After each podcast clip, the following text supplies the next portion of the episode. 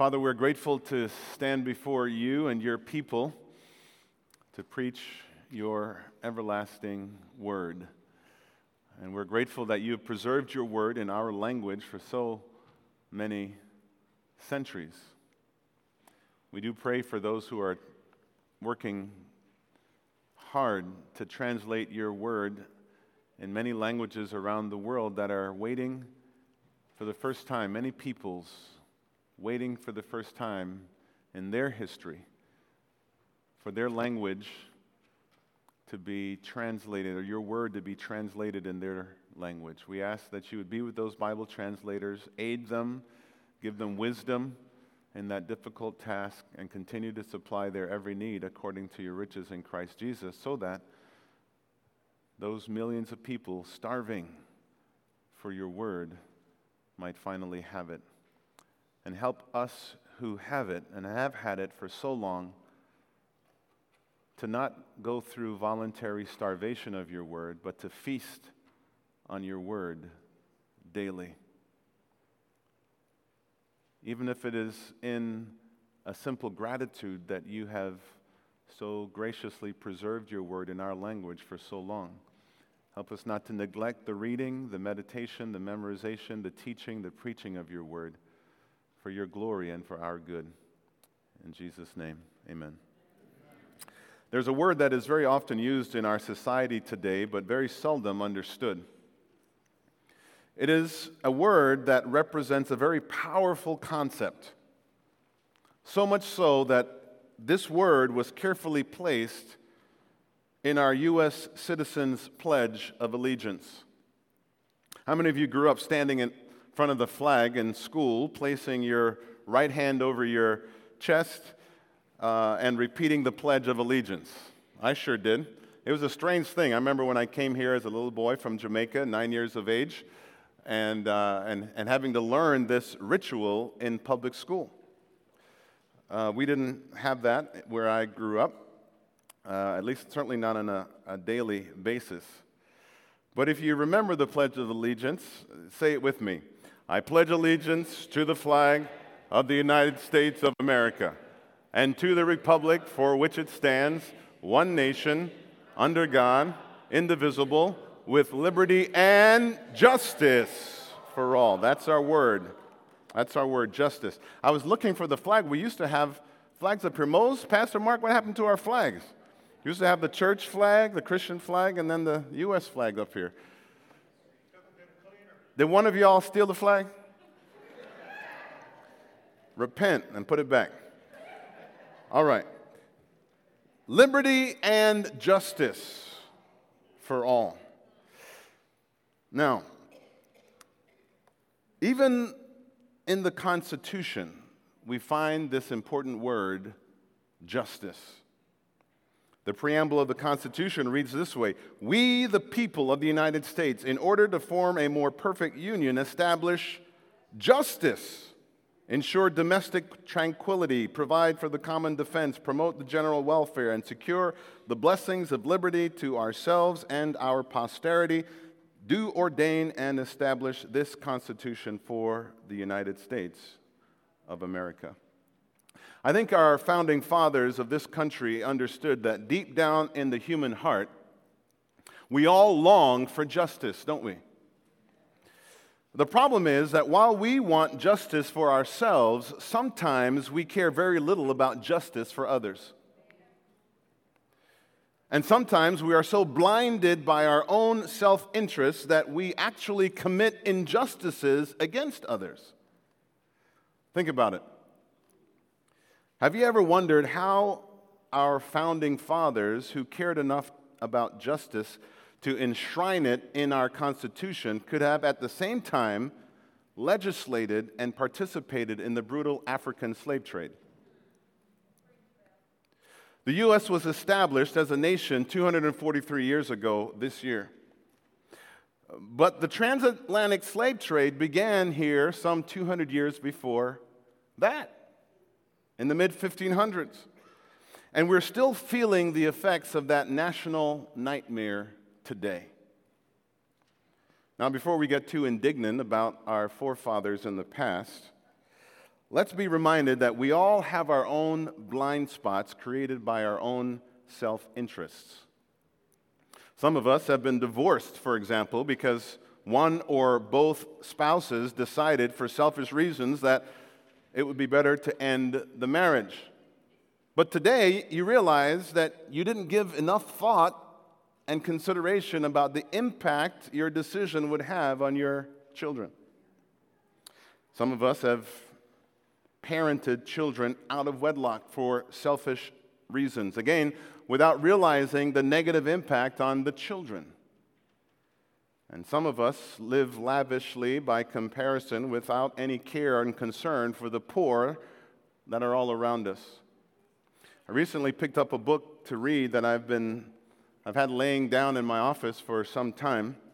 And it's a book written by one of my favorite preachers, Tim Keller from New York. And the title of the book is Generous Justice. And while reading this book, God prompted me with the thought that U B C needs to hear a few messages inspired by this book. We all need not just a better understanding of justice, but also a better practice of it. And the reason is very simple.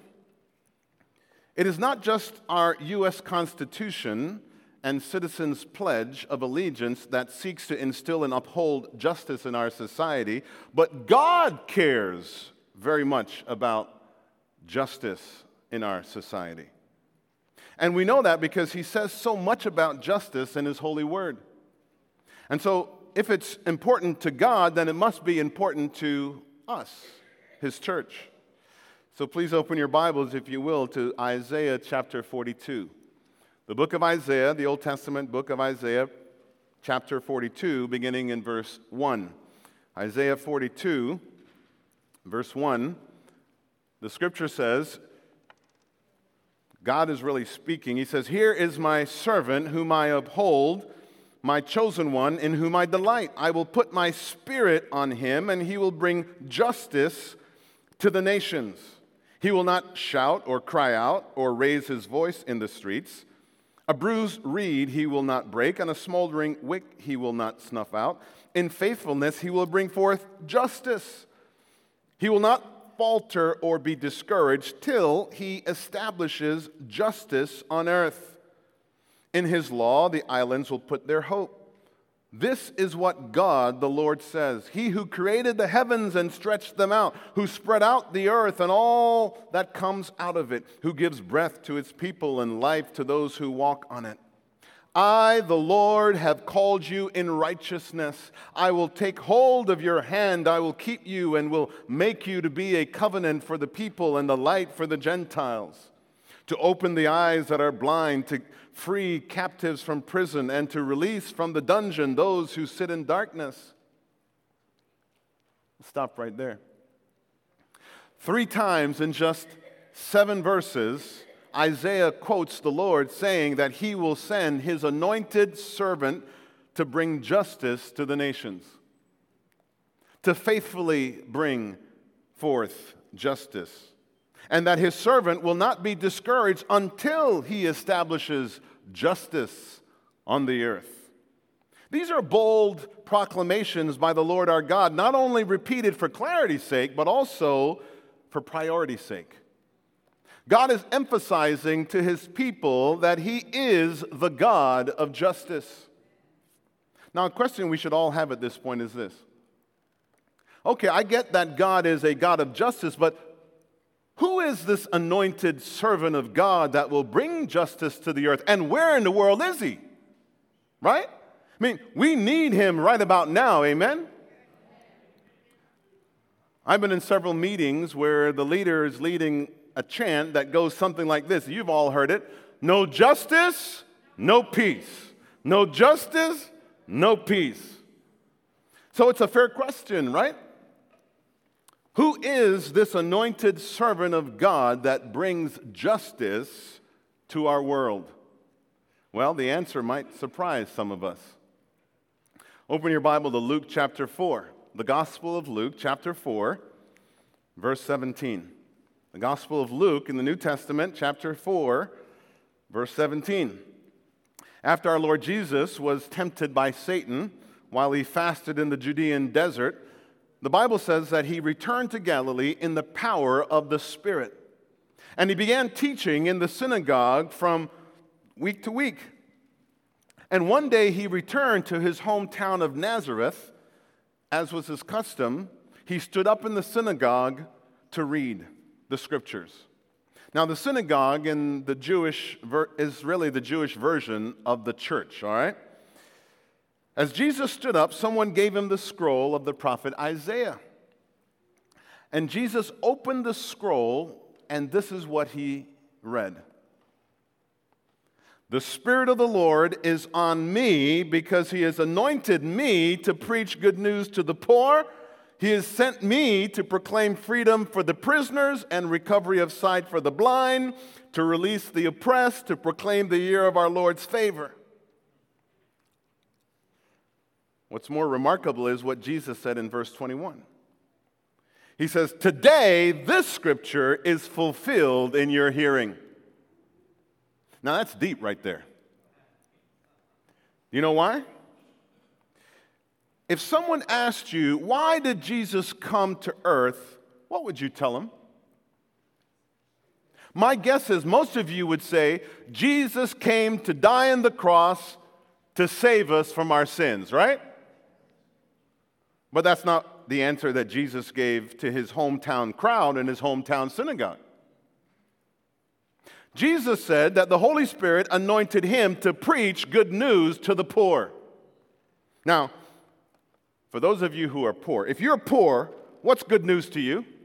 That you'll be poor no more, right?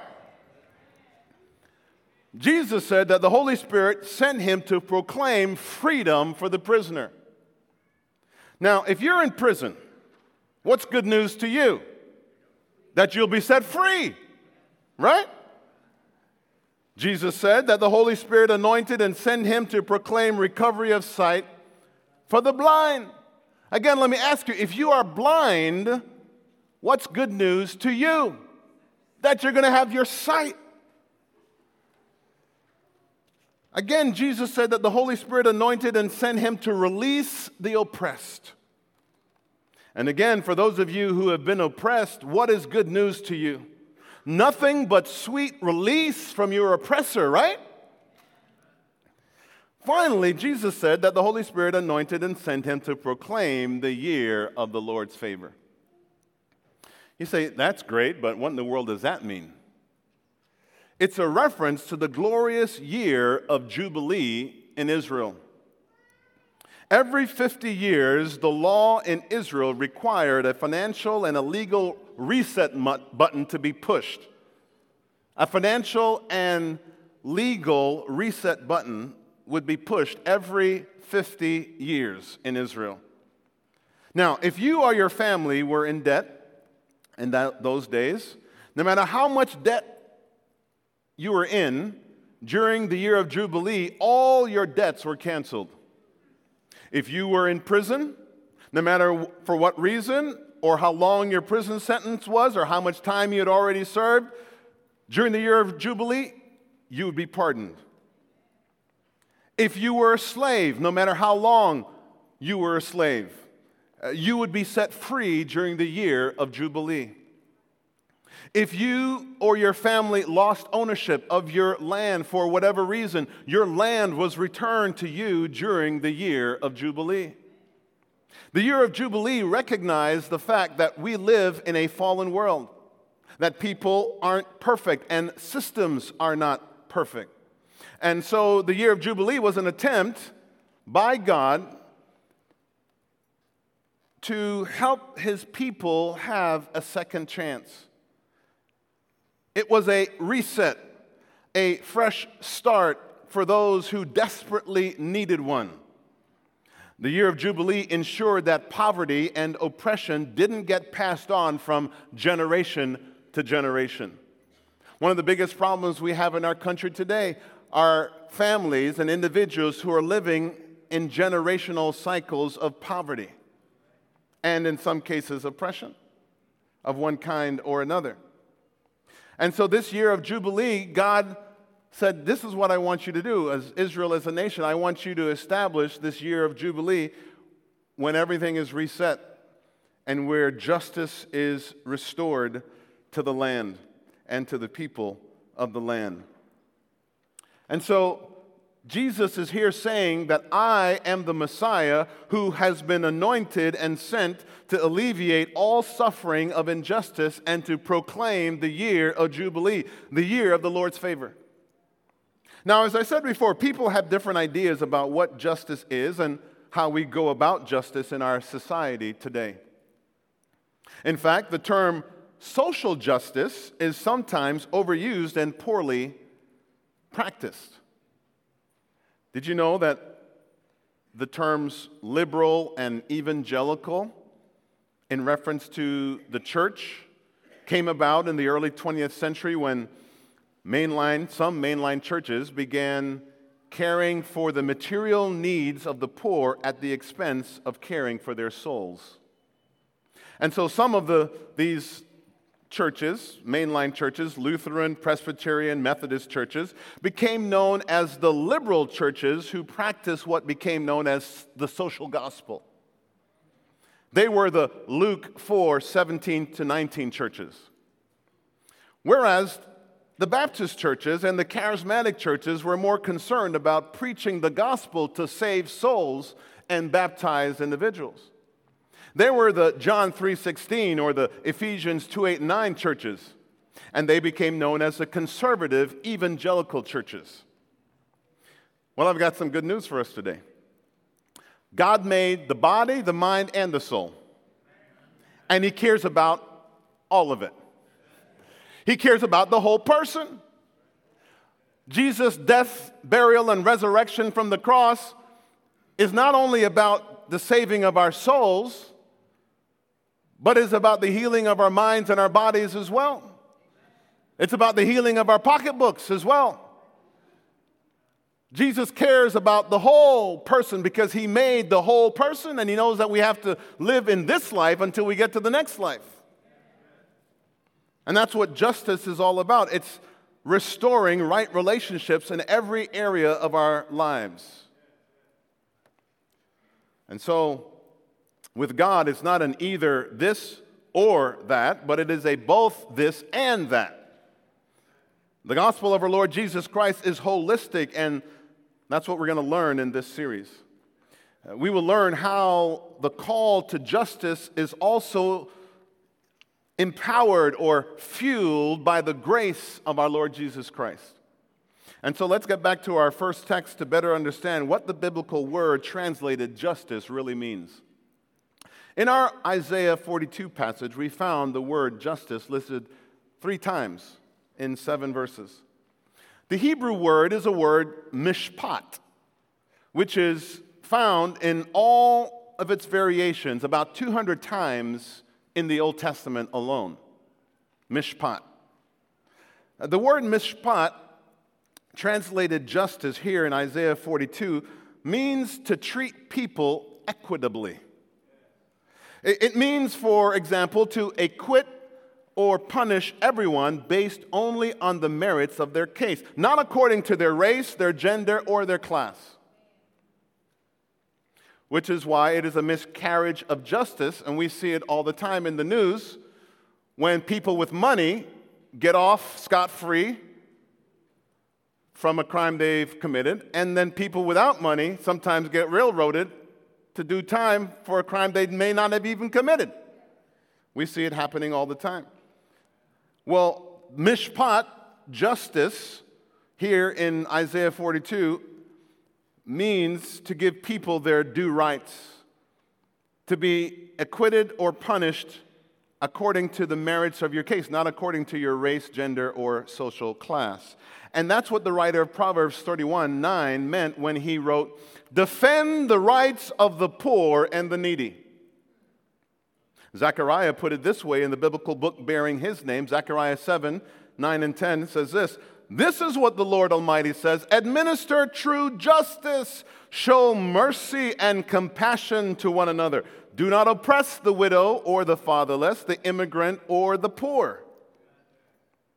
Did you know that justice is part of God's character. It's part of who he is. Listen to what Psalm one forty-six says. It says that God executes justice for the oppressed, and he gives food to the hungry. The Lord loves those who live justly. In Deuteronomy chapter ten, seventeen, and eighteen, we read this.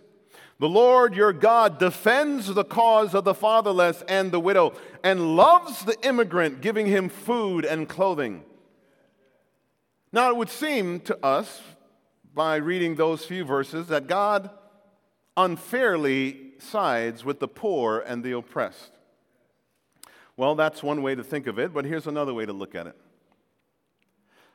The middle class and the wealthy have greater means to defend themselves from injustice or to right the wrongs of injustice done to them. And so God defends those who can't defend themselves. To put it another way, the Pharisees, when the Pharisees asked Jesus why he was hanging out with sinners instead of hanging out with them, here's what Jesus said. It is not the healthy people that need a doctor, it's the sick ones. Matthew chapter ten. Makes sense, right? Now, Doctor Tim Keller makes a profound point in his book, Generous Justice, that I had never considered before. He mentioned another word found in Scripture that's closely related and oftentimes in the same sentence or the same verse or passage as the word most often translated as justice. And it's a Hebrew word, tzedakah, which is most often translated righteous or righteousness. Anybody remember the old guy, Jewish entertainer by the name of Neil Sedaka? That's the English translation of this Hebrew word, tzedakah, which is means righteous or just one. When translated just or justice, it means to be in right relationship with God, self, and others. That's what righteousness or tzedakah means. To live a righteous life is a kind of primary preventative justice. And, and to do mishpat kind of justice is to punish wrongdoers or to care for the one to whom injustice was done. That is punitive or rectifying justice. Now watch this.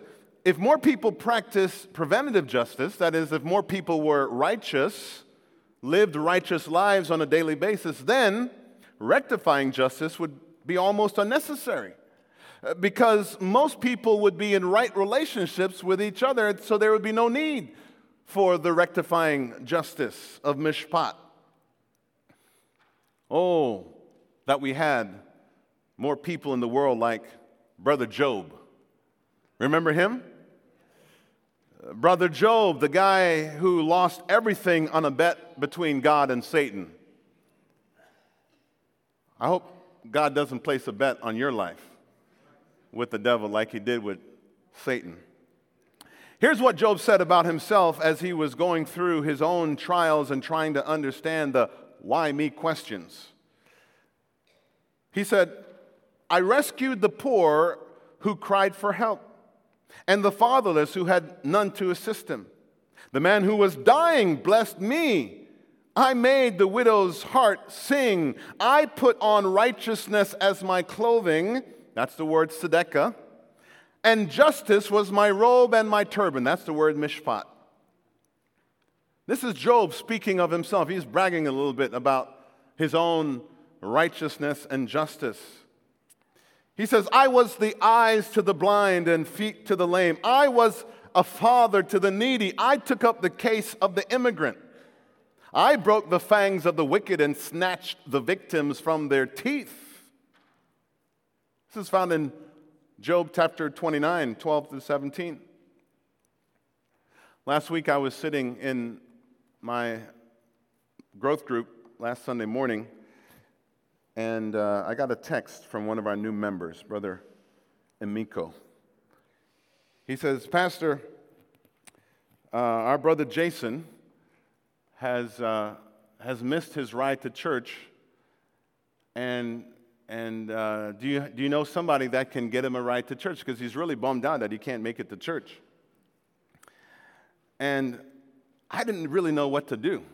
I'm sitting in my class looking at my phone, and I'm thinking, who has a van that can pick Jason up uh, where you got to take out the seats and put in his wheelchair, his motorized wheelchair, and bring him to church? And I, I, I felt horrible and helpless.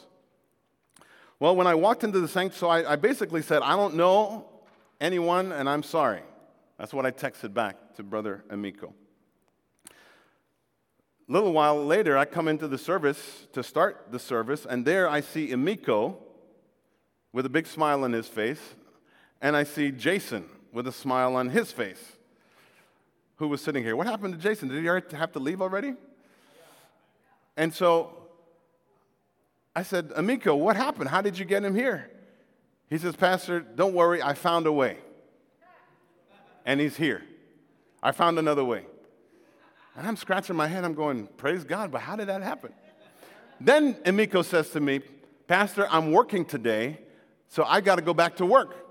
See you later. And he walks out of the service. And Jason is here with a big Cheshire Cat grin on his face. Now, I'm thinking, Emiko's middle name must be Job.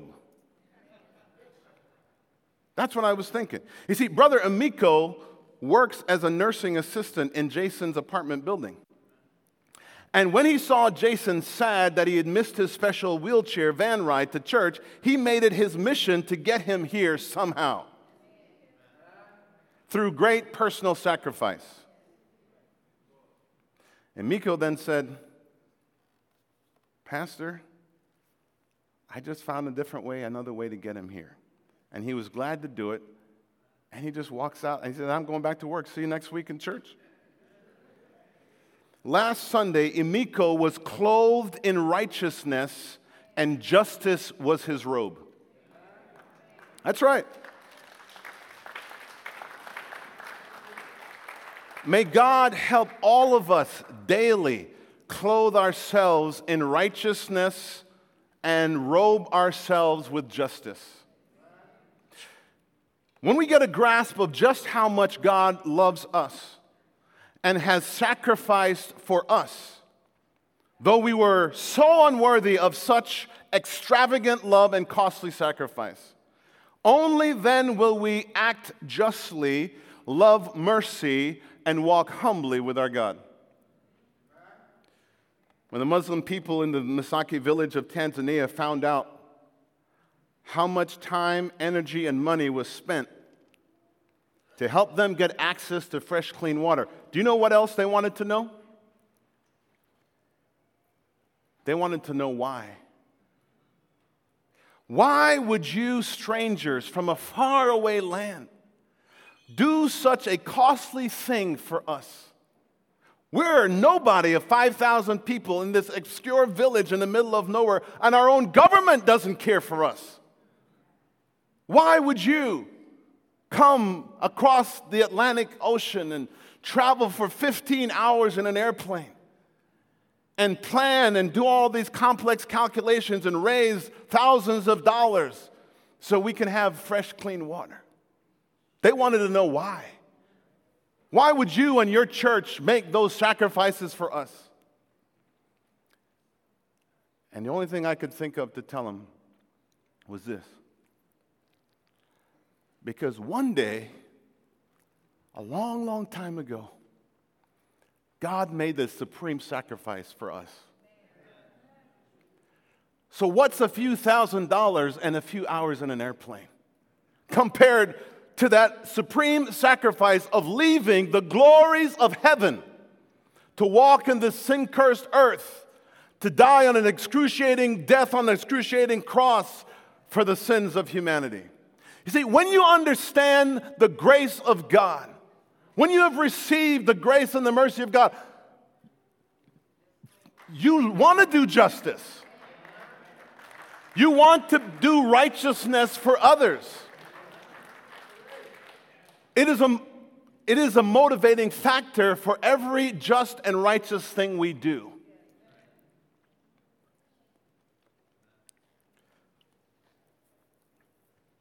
That is why we do everything that we do. because God first made such an infinitely costly sacrifice for us. Last week, Friday, Pastor Mark and Sarah Magruder, recent Moody grad, delivered the backpacks to the schools in Uptown and all the supplies that you all donated. Now, I think our goal was seventy-five backpacks, and we ended up with about fifty or so. But let's assume that each of our backpacks ended up on the back of a very needy child who showed up to school unprepared for the first week of class. Those of you who made a sacrifice, however great or small for you, on behalf of another child, you not only bless that child, but you bless their whole family. You bless their whole family. And maybe, just maybe, your act of righteousness prevented the need for rectifying justice. Maybe, just maybe, one child no longer felt the need to beat somebody up and steal their backpack because he got one of your free ones with supplies. See, sometimes when we look at the news and we see all the injustice and we see all this gun crime and all kinds of wickedness, and we shake our heads and we, we like, I don't understand it. Why can't everybody just be like me? You don't understand because you haven't taken the time to sit down and listen to some of the stories. You haven't taken the time to, to walk in the moccasins, to walk in the shoes of some of the people who are doing this stuff. And so you make an assumption that they just need to clean up their act and they need to just stop doing that stuff. And but that's not the way justice works. That's not the way biblical justice operates. Biblical justice has a more gracious undertow to it. And, it, and, and biblical justice, again, always comes from the vantage point of the grace that we have received. And some would say unjustly received. The grace we've received from God, how many of you deserve God's grace? Let me see your hand. No, you don't. If you raise your hand, you don't understand grace. And you don't understand the holiness and righteousness of God. Not one of us deserves His grace and mercy. Not one. The Bible says there's not one that is righteous among us. Not one that is truly righteous. I'm talking about perfect righteousness and holiness. And defi- despite the fact that we didn't deserve God's grace and mercy, He lavishly poured it out on us anyway. Incredible.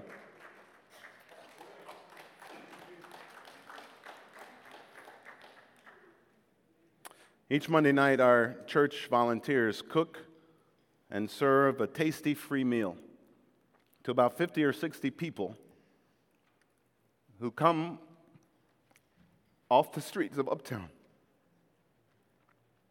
And we used to feed about two hundred people every week.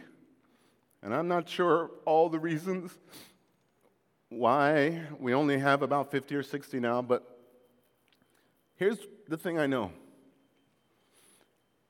Our volunteers faithfully show up every week to cook, to set tables and chairs, to serve food and drinks, to wash dishes, to mop floors, to take out garbage, to hand out clothes to those in need. And we preach the good news of the gospel so that our guests might take the opportunity to establish a personal relationship with Christ. Why do we do this?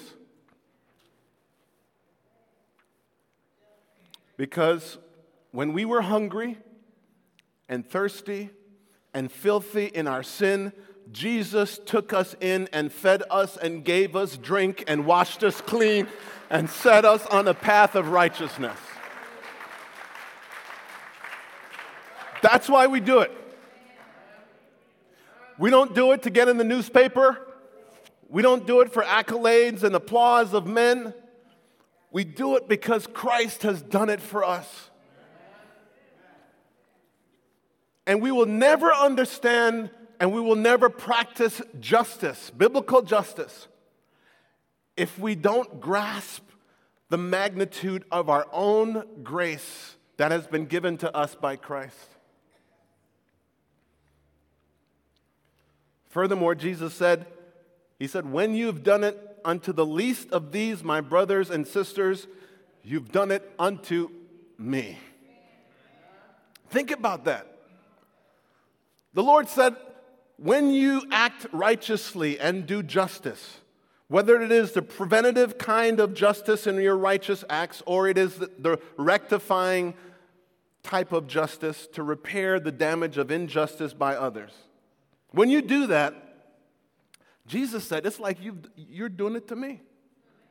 In other words, our Lord Jesus so closely identifies with people who are broken and wounded and left for dead with no voice that He says, when you, church, when you do all this righteous, good, awesome stuff that I've commanded you to do, when you make sacrifices on behalf of other people, it's like you're doing it for me.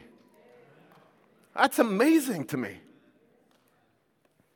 And so I pray that God will continue to help us to understand the generous grace that we have received so that we will be a conduit, a constant flow, a constant conduit for God's grace of, and justice to flow through us to those that are in need.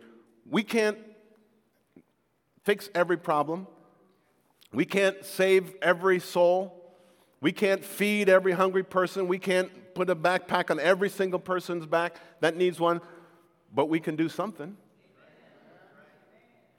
So never let the idea and the magnitude of the problem that makes you feel overwhelmed that we can't do something. We can always do something. And and and if we if the love of God is in us and we understand the grace of God in our lives and how much we ourselves have been rescued and loved by God and so infinitely, we will think and plan and strategize and find a way to maximize whatever resources we have to help and bless somebody else. Because that is the nature of gracious justice, and that's the nature of people who have received God's grace. It makes us want to be and to see justice, to, to see justice around us and to be a part of implementing justice in an unjust society. And I, and I thank God for this church and for as I look and I hear the stories of your own personal sacrifice, week in and week out, it, it blesses my soul. But I know that some of you are still struggling to get engaged and get involved because you, you have yet to understand God's grace for you. Or maybe you have yet to receive His grace and mercy. And so you, you are not, you're not on the front lines dispensing God's grace and seeing about justice to be done because you yourself don't really get it yet. But I pray that in this series of messages that you will get it. Because when you get it, first of all, your whole life is transformed. God, God wrecks you for glory. And then secondly, you then go out and do what God has called you to do. And And He uses you. You become that conduit, and there's such great joy and satisfaction and fulfillment when you're an instrument of God's blessing in His hands. And that's what happens when you, when you are wrecked by God's grace and mercy. You become a righteous person seeking to do righteousness and justice. You then are like Job. Every morning you get up, the suit of clothing that you put on is righteousness. And for good measure, you put on some justice as a robe over your righteousness. That's what happens to us who are beneficiaries, receivers of God's grace and God's mercy. And until then, until you grasp it, and until that happens to you, you will be unconcerned about the injustice around you. And so may God help us to no longer be unconcerned, those of us who still are, but may God help us to receive His grace and mercy, to value it, to treasure it, and allow it to transform us to be people who perform gracious justice. Let's stand as we pray.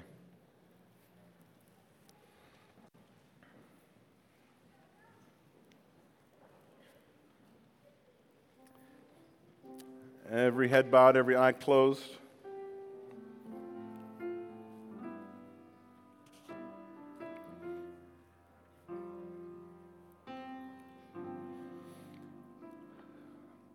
What's God saying to you this morning?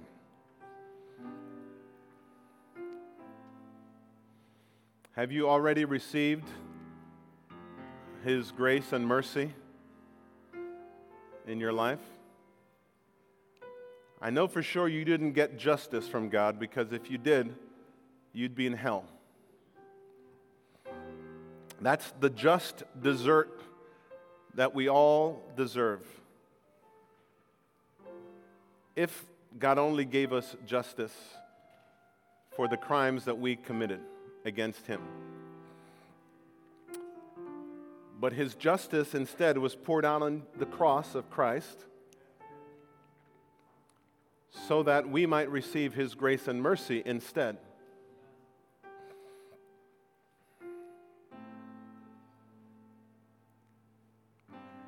And so, where are you at in your spiritual journey? Are, do you need to receive His grace and mercy today, maybe for the first time? Or maybe you have, for the first time, a better understanding of this grace and mercy you have received at some point in the past. Let me encourage you to respond to that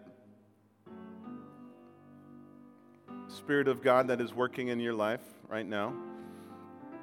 After the service, you just step over to the under the arches there in the back of the sanctuary, and you'll find some of our deacons there that'll help you apply this message to your life. Whether it is accepting Christ as Lord and Savior, recommitting your, yourself to Christ, repenting of some lifestyle of smugness or arrogance or being unconcerned with the plight of others, suffering. And you want to get in touch with that whole aspect of this message, and so they can help you with that. Maybe you're looking to for a new church home, and we can help you figure out the schedule of our next membership class and how you can get involved in that. Maybe you need to be baptized. You're already a Christian. You've never been baptized. We can help schedule you to get involved in baptism class. Wherever you are in your spiritual journey, we want to just bless you and encourage you and help you along your way. So, Father, thank you so much for these who are here today and for um, speaking to all of our hearts. And I just pray that you would make us a people who are more righteous in our application of the gospel, so that you might be glorified and your church might be empowered to do what you've called us to do in this sin-sick world. Thanks again for your word that highlight, that illuminates our minds and our hearts. In Jesus' name, amen.